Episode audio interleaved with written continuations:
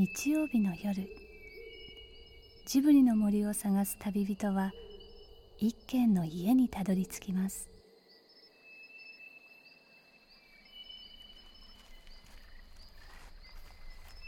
ジブリの森のラジオの川のほとり。そこに立つレンガの家はスタジオジブリ鈴木敏夫さんの隠れ家です。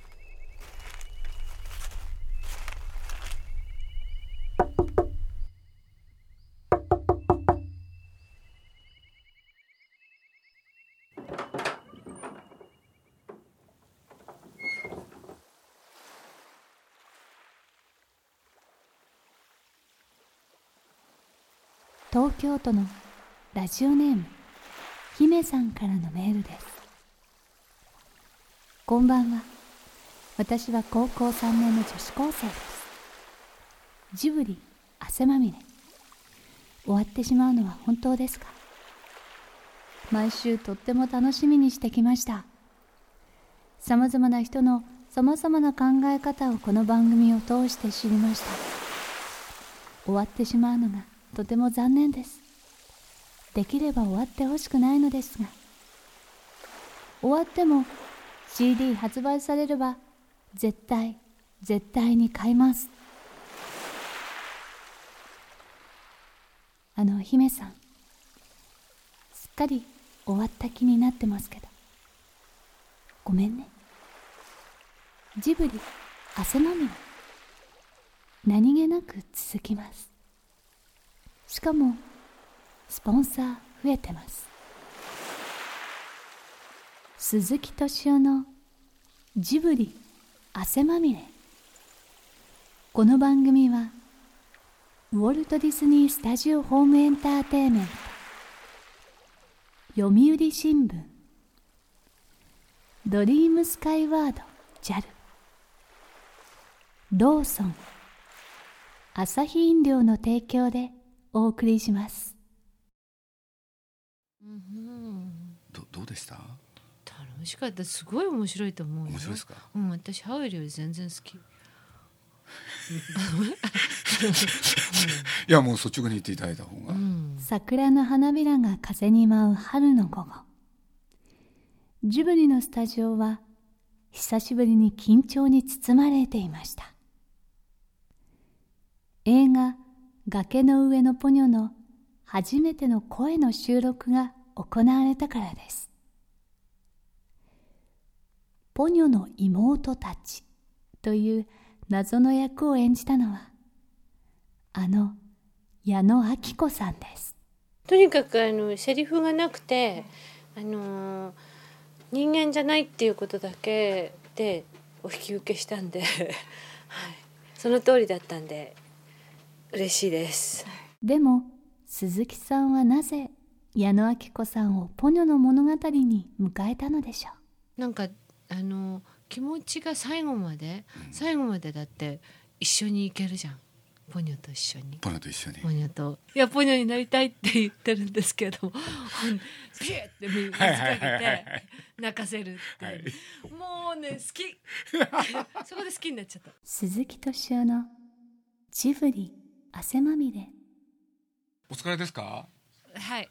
疲れました、うん、そうですよね、うん、でも僕もすごい疲れてるんですよ。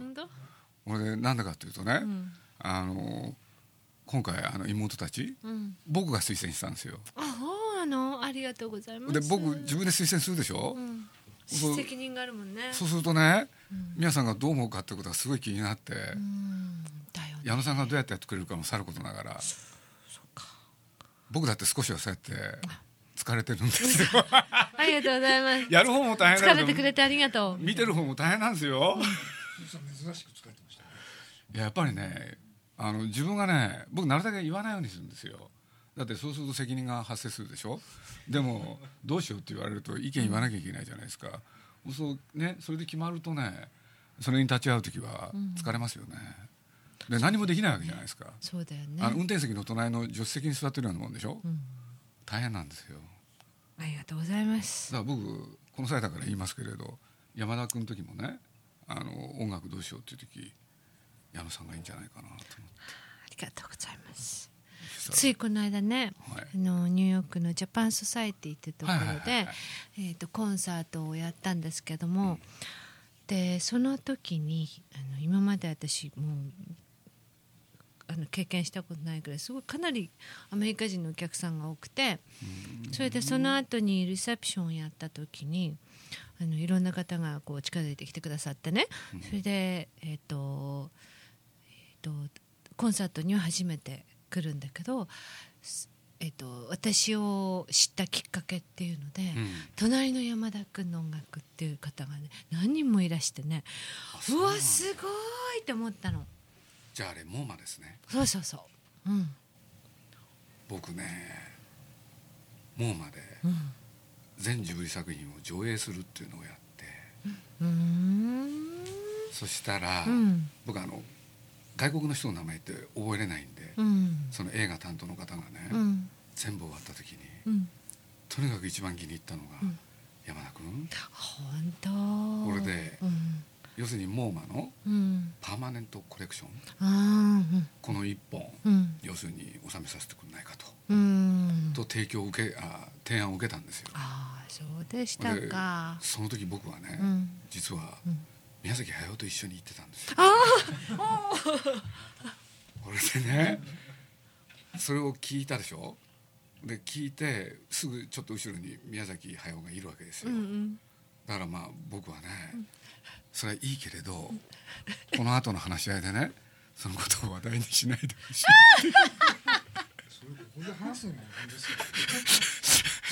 大変だったんですよそれ。いやでも嬉しかったんですよね。うん。で僕あの時よく覚えてるのはね僕は高畑監督にね、うん、音楽どうしようってことになった時「いや矢野明子さんはどうですかね?」と言ったらね高さんが失礼なこと言うんですよ僕に、うん、え？って。できるかな？いやそうじゃないんですよ。僕に対して失礼だったんです、鈴木さんの口からね矢野愛子さんの名前が出るとは思わなかった。俺これどういう意味かと思うでしょ？そしたらあの人はストレートな人だからあの全然配慮しないですからね。いや矢野さんの音楽っていうのはね高級だと、うん、それがなんで鈴木さんがいいって言うんだ？ひどいんですよあの人は本当に。いろいろ本当にお世話になってます。いやいやとんでもないです。あれ絵コンテ全部お読みになったんですね？もう大変でしたよ。昨日夜中2時ぐらいまでかかったかな？読んで。で私はこう読み飛ばしたりとかあんまりできないしあんまりそういうのこう読むのに慣れてないしそしてこうもし、まあ、プロの人ならば こう読みながらた多分映像を組み立てていくっていうかね。なんかそういうそういうのできないから本当に一枚一枚絵本をめくってるのと同じ感じで。でももう楽しかったですね。ひたすら。うん。すごい面白かった。まあ絵本の感覚ですよね。まあ、うん、今回色が塗ってあるし、うん、いつも塗ってないんですよ。あそう？そう。あそしたらもっと大変かもそう今回はね特にそういうことやりましたね、うんうん、どどうでした？多分宗介とかみんなみんな一緒にそのこのまあ主にやっぱりポニョかな。まあ矢野さんポニョですもんね。はああそうですか。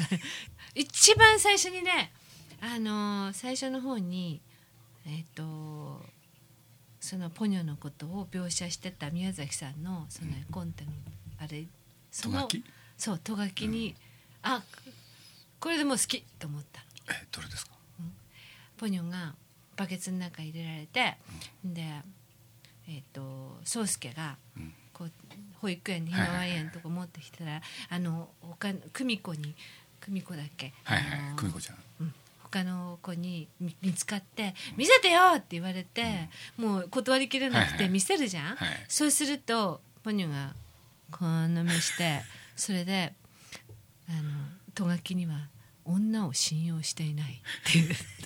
それであこいつ好きと思ったらそれでその後ピュッて水かけて泣かせるっていう、もうね好き。そこで好きになっちゃった。まああのまあね。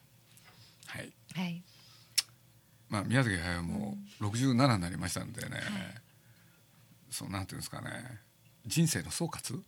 それに入り始めたんですね。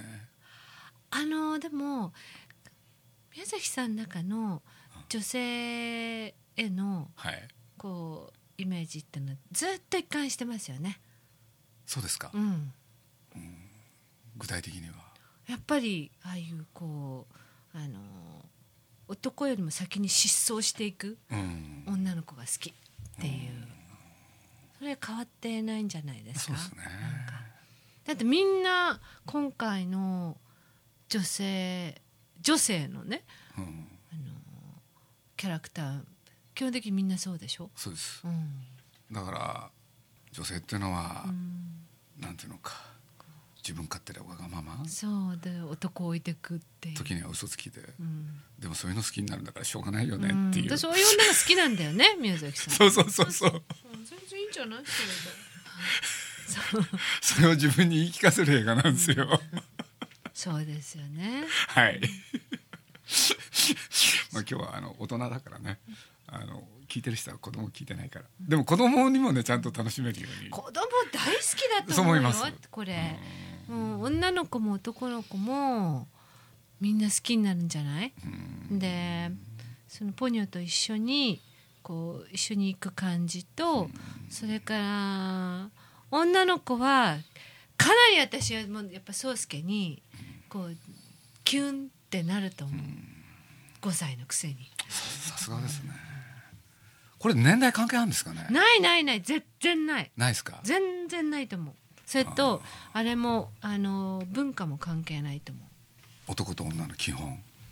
ううんだってみんな女性から生まれてくるんですもん。そうだね。これはしょうがないですよね、だってそれをやめさせるためには男はね女性を絶滅させなきゃいけないんですよ、そしたら、ねえやっぱり人間は滅ぶっていうのかいやその前に男の方がやられちゃう。なんかいろんなこう謎がねはい。あのお話の中にあって別にそれ一つ一つには言及されてなくてででも本筋っていうのは要するにポニョが、あのソースが好きだっていう気持ちだけでね。それであとは周りはもうあのこう大きくなったりちっちゃくなったりとかこうしてる だけなんで、これ知ってます？うん、地球とお月様って距離、どうなってる？か時々近くなったり遠くなったりする。残念でした。違うの？離れてってんです。あそうなの？離れてってんですよ。うーん。で、ね、1年にねあれ？1年かな？1 2センチかな、なんかね毎年ね離れてってんですよ、だからうん十億年前から比べると、うん。あのもともと月って大きかったはずなんだ。知ってました？関心ないし。あそうですか。じゃあいいです。この話はやめます。あ そのお月様が、なぜかね、どういう理由かわかんないけどそうそうそうそうそう。そうという時代の、うん。そのあ話るね瀬戸内海の海辺にある小さな港町の話なんですよ、あそうなんだ。そうやって考えるとなんかね大きな話でしょ？うん。関係ないですか？そうだね。女性ってお月様と関係ないじゃないですか。うん。それを言うのは男かもしれないしあそっか、男が言うんですかねそんなことかまっちゃらんないし、はいわかりました、ねだからそのその別にそういうこう月がどうのこうのとかあのあそこの部分ってのはあれどうでもいいんでしょって言ったらいやどうでもよくないんだよってあの監督が後で教えてくださってでもでも それよりもそれはそれはそれであったとしてそう。でもこう見てる子供たちは、えー子供たちとか私とかは あのポニョが宗介のとこ行ってギュッつってて好きっていやいいなと思って。あたずみちゃん。ポニョと一緒に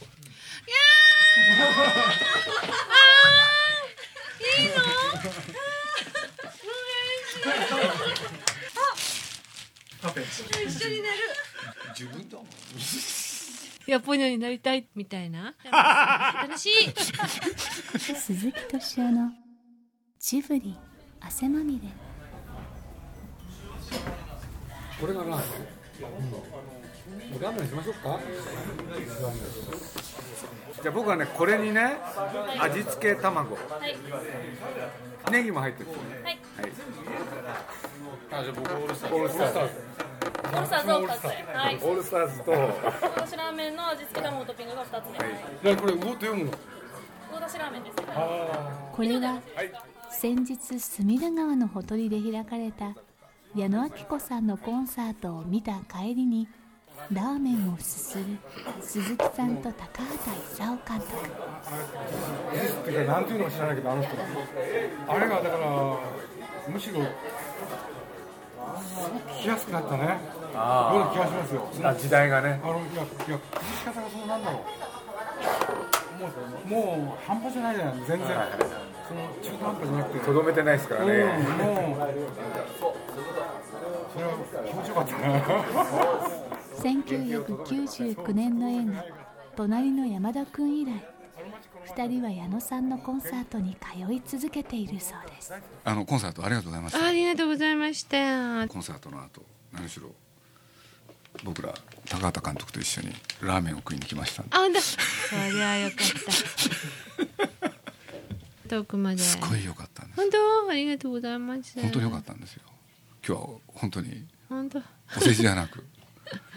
でね。大変でした大変でした、うん、何が大変だったんですか？なんかね自分でこうあのこうやってる時の、うん、と気持ちよさっていうのがねちょちょっと違うんですねバンドでやる時とそれから一人だけでやる時と。